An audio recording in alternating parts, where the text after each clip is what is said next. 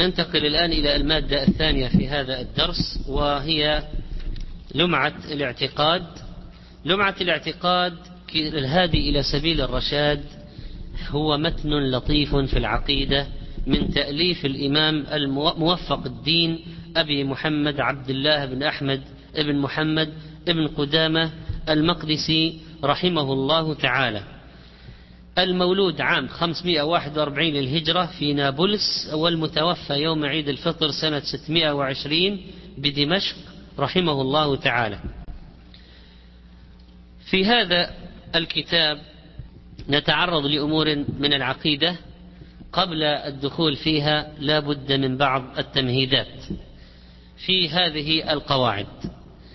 القاعدة الأولى في الواجب نحو نصوص الكتاب والسنة وفي أسماء الله تعالى حملها على ظاهرها إبقاء دلالتها على ظاهرها من غير من غير تغيير لأن الله أنزل القرآن بلسان عربي مبين والنبي صلى الله عليه وسلم يتكلم باللسان العربي فيجب إبقاء دلالة كلام الله وكلام رسوله صلى الله عليه وسلم على ما هي عليه في ذلك اللسان وتغييرها عن ظاهرها قول على الله بلا علم وهو حرام داخل في قوله تعالى قل إنما حرم ربي الفواحش ما ظهر منها وما بطن والإثم والبغي بغير الحق وأن تشركوا بالله ما لم ينزل به سلطانا وأن تقولوا على الله ما لا تعلمون فإذا قال الله تعالى بل يداه مبسوطتان معنى ذلك أن لله يدان حقيق أن لله تعالى يدين حقيقيتين يجب إثبات ذلك لله عز وجل لا يجوز صرف ذلك عن ظاهره ولا يقال إن المراد القوة ولا غير ذلك.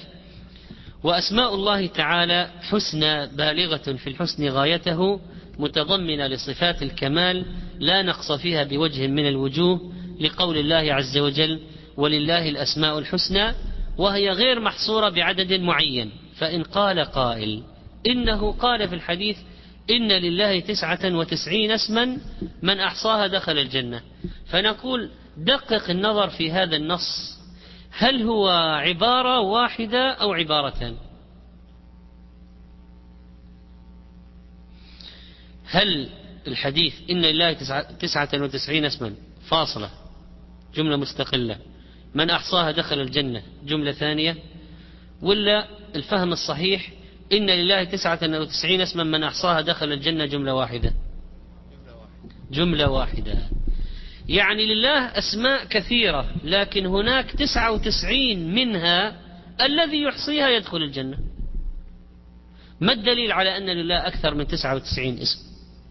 أسألك بكل اسم هو لك.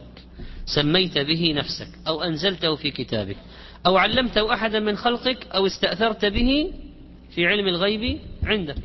طيب معنى ذلك أن هناك أسماء لا نعرفها. وفي الكتاب والسنة أكثر من 99 عند البحث والتنقيب هناك أكثر من 99 غير التي استأثر بها عنده. لكن من الأسماء التي نعرفها افرض واحد أعصاها قال بلغت 114 120 نقول هناك 99 منها الذي يحصيها يدخل الجنة. ما معنى إحصاؤها؟ حفظها معرفة معناها اثنين العمل بمقتضاها ثلاثة. أسماؤه تعالى توقيفية. ما معنى توقيفية؟ يتوقف إثباتها له عز وجل على صحة النقل على صحة النقل. ولا يمكن أن يأتي الإنسان بأسماء الله من عنده دون دليل. وكل اسم من أسماء الله يدل على ذات وصفة تتضمن يتضمنها هذا الاسم. وهناك أثر وهناك أثر لهذا الاسم. أو لهذه الصفة. ولا بد من الإيمان بذلك كله. فلو قلت الرحمن يدل على الله ويدل على صفة الرحمن ويترتب على ذلك أنه يرحم من يشاء سبحانه وتعالى. وكذلك فإن صفات الله تعالى صفات كمال ومدح ليس فيها نقص بوجه من الوجوه كالحياة والعلم والقدرة والسمع والبصر والحكمة والرحمة والعلو وغير ذلك لقوله تعالى ذات وصفة تتضمن يتضمنها هذا الاسم وهناك أثر وهناك أثر لهذا الاسم أو لهذه الصفة. ولا بد من الإيمان بذلك كله. فلو قلت الرحمن يدل على الله يدل على صفة الرحمة ويترتب على ذلك أنه يرحم من يشاء سبحانه وتعالى. وكذلك فإن صفات الله تعالى صفات كمال ومدح ليس فيها نقص بوجه من الوجوه كالحياة والعلم والقدرة والسمع والبصر والحكمة والرحمة والعلو وغير ذلك لقوله تعالى ولله المثل الأعلى ولأن الرب كامل فوجب كمال صفاته وإذا كانت الصفة نقصا لا كمال فيها فهي ممتنعة في حق الله كالموت والجهل والعجز والصمم والعمى. والله عز وجل عاقب الواصفين له بالنقص ونزه نفسه عما يصفونه به من النقائص. وإذا كانت الصفة كمالا من وجه ونقصا من وجه. هذه الحالة الثانية. الحالة الأولى ما هي؟ ما هي الحالة الأولى في الصفات التي ذكرناها؟ أن تكون صفة نقص لا كمال فيها بوجه من الوجوه. فما هو الموقف؟ ننزه الله عنها.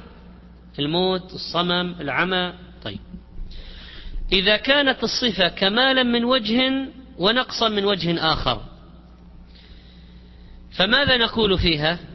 لا نثبتها لله بالإطلاق ولا نقول ممتنع عنه بإطلاق بل لا بد من التفصيل. فتثبت لله على وجه الكمال وتنفى عنه على وجه النقص. مثال المكر والكيد والخداع. هل هذه الصفة صفة المكر والكيد والخداع تثبت لله بإطلاق أو تنفى عنه بإطلاق؟ كلا. بل إننا نثبتها لله في حال الكمال دون حال النقص. فمثلا الله يمكر بمن مكر به. مكر الله بمن مكر به أو بأوليائه. هذا صفة كمال إن, إن الواحد يمكر بمن مكر به. وتدل على القوة وعلى الرد والقدرة على الرد. ويمكرون ويمكر الله والله خير الماكرين. إنهم يكيدون كيدا وأكيد كيدا. إن المنافقين يخادعون الله وهو خادعون. لكن واحد يخدع إنسانا بريئا هذا هذا ما هو؟ نقص. هذا شناعة. قبيح. هذا قبيح. الإنسان يخدع ويمكر ويكيد لواحد بريء. هذا نقص. قبيح. فنحن نثبت لله الصفة هذه من جهة الكمال. نقول يمكر بمن مكر بدينه أو بأوليائه. من يخادع الله فالله عز وجل أن الله خادعه. والخدعة الكبيرة تكون المنافقين يوم القيامة. ومن كاد لدين الله فإن الله يكيد ويكيده يكيده أما الكيد له فهذا إيش؟ يفعله تعالى لمن؟ لأوليائه. وكذلك كدنا ليوسف يعني لمصلحته. فإذا قال لك قائل وهب أني أنا ذلك القائل. أنت يا أخي. هل يوصف الله بالمكر؟ لا تقل نعم ولا لا. ولكن هو قل هو ماكر بمن يستحق المكر به. هو ماكر بمن يستحق ذلك. انتبه. مثل ما تفعل في أي شيء بعض الناس ينفون أشياء عن الله الله ما أثبتها ولا نفاها. فنقول لا تثبت ولا تنفي. لا يجوز. لا تثبت ولا تنفي. تقول الله أعلم. ما نتكلم إلا بما نعلم. لا يجوز أن نقول على الله بلا علم. لا نفيا ولا إثباتا. لا نفيا ولا إثباتا. وصفات الله ثبوتية وسلبية من جهة الفن تقسيم من جهة التقسيم. فما أثبته الله لنفسه كالحياة والعلم والقدرة يجب إثباته لله على الوجه اللائق به. هذا صفات ثبوتية ولا سلبية؟ ثبوتية لأن الله أثبتها لنفسه. السلبية هي الصفات التي نفاها الله عن نفسه كالظلم والنوم فننفيها عن الله سبحانه وتعالى. ولا يظلم ربك أحدا. هذه الصفات الثبوتية لله تنقسم إلى قسمين أيضا ناحية تقسيم الفني. تقسيم اصطلح عليه بعض العلماء قسموا تقسيم فني. فالذاتي الصفة الذاتية الثبوتية التي لم يزل ولا يزال تعالى متصفا بها كالسمع والبصر. والصفات الفعلية التي تتعلق بمشيئته إن شاء فعلها وإن شاء لم يفعلها.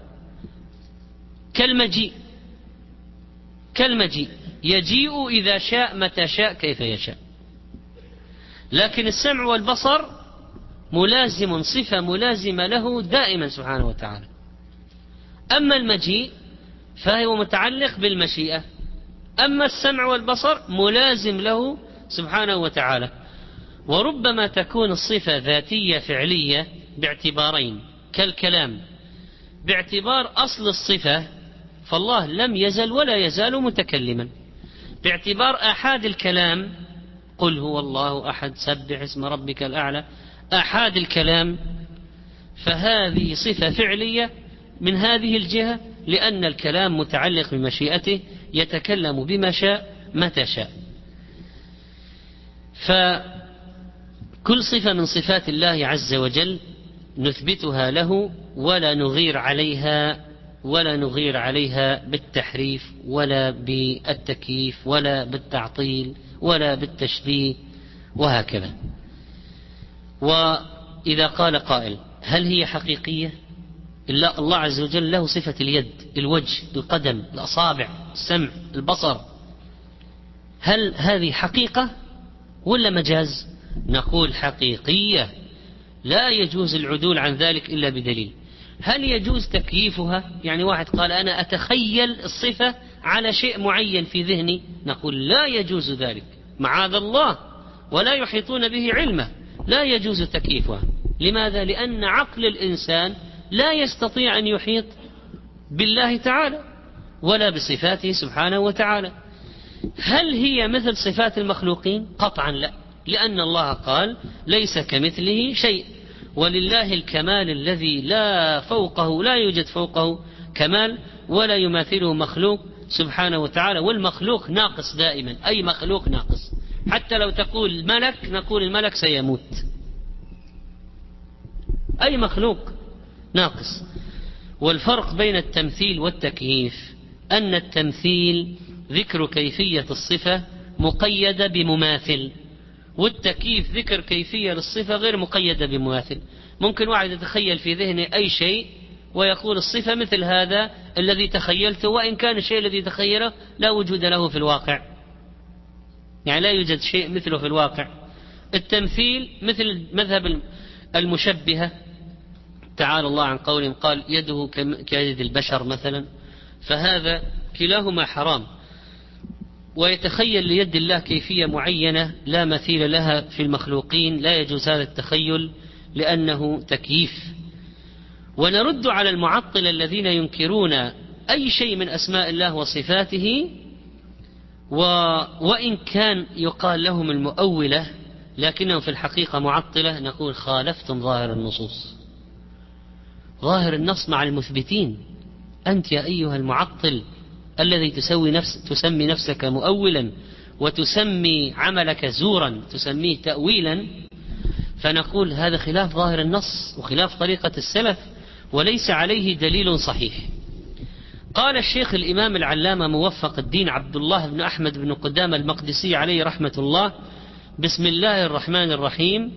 الحمد لله المحمود بكل لسان المعبود في كل زمان الذي لا يخلو من علمه مكان ولا يشغله شأن عن شأن جل عن الأشباه والأنداد وتنزه عن الصاحبة والأولاد ونفذ حكمه في جميع العباد.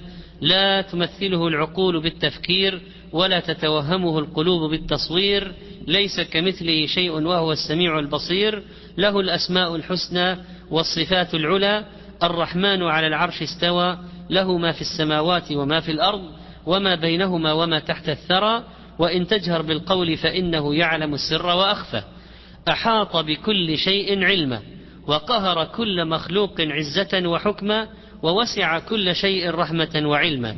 يعلم ما بين أيديهم وما خلفهم ولا يحيطون به علما. موصوف بما وصف به نفسه في كتابه العظيم وعلى لسان نبيه الكريم. سمى المصنف رحمه الله كتابه لمعة الاعتقاد واللمعة هي البلغة من العيش. وهذا المعنى لعله مناسب لموضوع الكتاب لأنه كأنما يقول لك هذا المصنف إنني قد كتبت لك بلغة من الاعتقاد الصحيح. بلغة من الاعتقاد يبلغك والمقصود الاعتقاد الصحيح المطابق لمذهب السلف. والاعت... لمعة الاعتقاد. ما معنى الاعتقاد؟ الحكم الذهني الجازم. إذا طابق الواقع فهو صحيح وإذا لم يطابق فهو فاسد. فإذا اعتقد أي جزم بقلبه وآمن وكثير من الناس يخطئون في استعمال هذه الكلمة فإذا قلت له هل جاء فلان من السفر؟ يقول أعتقد أنه جاء. كيف تعتقد أنه جاء؟ تعتقد يعني جزما مئة بالمئة. فيخطئون يستعملون كلمة أعتقد بدل أظن. كثيرا ما تقع هذه. أعتقد أنها في حدود يقول أعتقد أنها في حدود مئة. كذا أعتقد. أعتقد كثير جدا لجهلهم بالمعنى اللغوي للكلمة. الاعتقاد هو الحكم الذهني الجازم وعقد القلب على الشيء جزما. لكن هذا الاعتقاد قد يكون فاسدا. الهندوس ما عندهم عقيدة البوذيين ما عندهم اعتقاد وربما الواحد يعذب إلى الموت ولا يتراجع عن اعتقاده. لكن اعتقاد باطل. صح هو جزم بقلبه ويقينا لكن على شيء باطل. وإذا كان الاعتقاد حق فهو عقيدة صحيحة سليمة. بدأ المصنف رحمه الله خطبة الكتاب بالبسملة اقتداء بكتاب الله العظيم واتباعا لسنة رسول الله صلى الله عليه وسلم بسم الله الرحمن الرحيم. طبعا هي ولا شك جزء من آية وآية ونزلت الفصل بين السور ولما تردد الصحابة هل سورة براءة جزء من سورة الأنفال ولا هي سورة مستقلة؟ بلغوا التحري الدقيق والورع في العملية فلم يثبتوا البسملة لأنهم لا يجزمون أنهما سورتان مستقلتان منفصلتان. ولم يضعوا التوبة وراء الأنفال مباشرة وإنما فصلوا بينهما لكن بغير البسملة. فصلوا بينهما لكن بغير البسملة. لترددهم هل هي منها أم لا؟ وهذا لا يضر يعني عدم مات النبي صلى الله عليه وسلم ولو ولم يتع... يعلم منها لما سورتان أو سورة لا يضر. لأن الآيات موجودة والسورة موجودة والأحكام موجودة. ما نقص شيء من الدين بعدم معرفة هل هما سورتان أو سورة. لكن الدرس الذي نأخذه من الصحابة كيف أنهم تحروا الدقة فلم يقطعوا بهذا أو بهذا لأنه ليس عندهم قطع. في القضية. طيب المقصود بالباء بسم الله الرحمن الرحيم. هذه فيها جار ومجرور وفيها مضاف إليه وفيها صفة. فأين الجار والمجرور؟ بسم الله. الجار والمجرور لا بد له من متعلق يتعلق به. يعني لا بد أن الجار والمجرور يتعلق بشيء. بسم الله إيش؟ في يعني العبارة تحتاج إلى تكميل تتعلق بشيء. بسم الله الرحمن الرحيم. ماذا؟ فلا بد أن تعلقه بشيء. من ناحية اللغة أحسن ما تعلقه به فعل محذوف. تقديره حسب الحال. إذا كان أكل بسم الله آكل. إذا كان كتابة بسم الله أكتب. إذا كان قراءة بسم الله أقرأ. وهكذا. تيمنا وتبركا بذكر اسم الله وطلب الاستعانة به عز وجل. طيب الآن التقدير أقرأ بسم الله أو أصنف إذا كان هذا مثلا مصنف. أصنف بسم الله أكتب بسم الله ولا بسم الله أكتب؟ بسم الله أقرأ. إيش الأحسن؟ أن تقول بسم الله أكتب بسم الله أقرأ.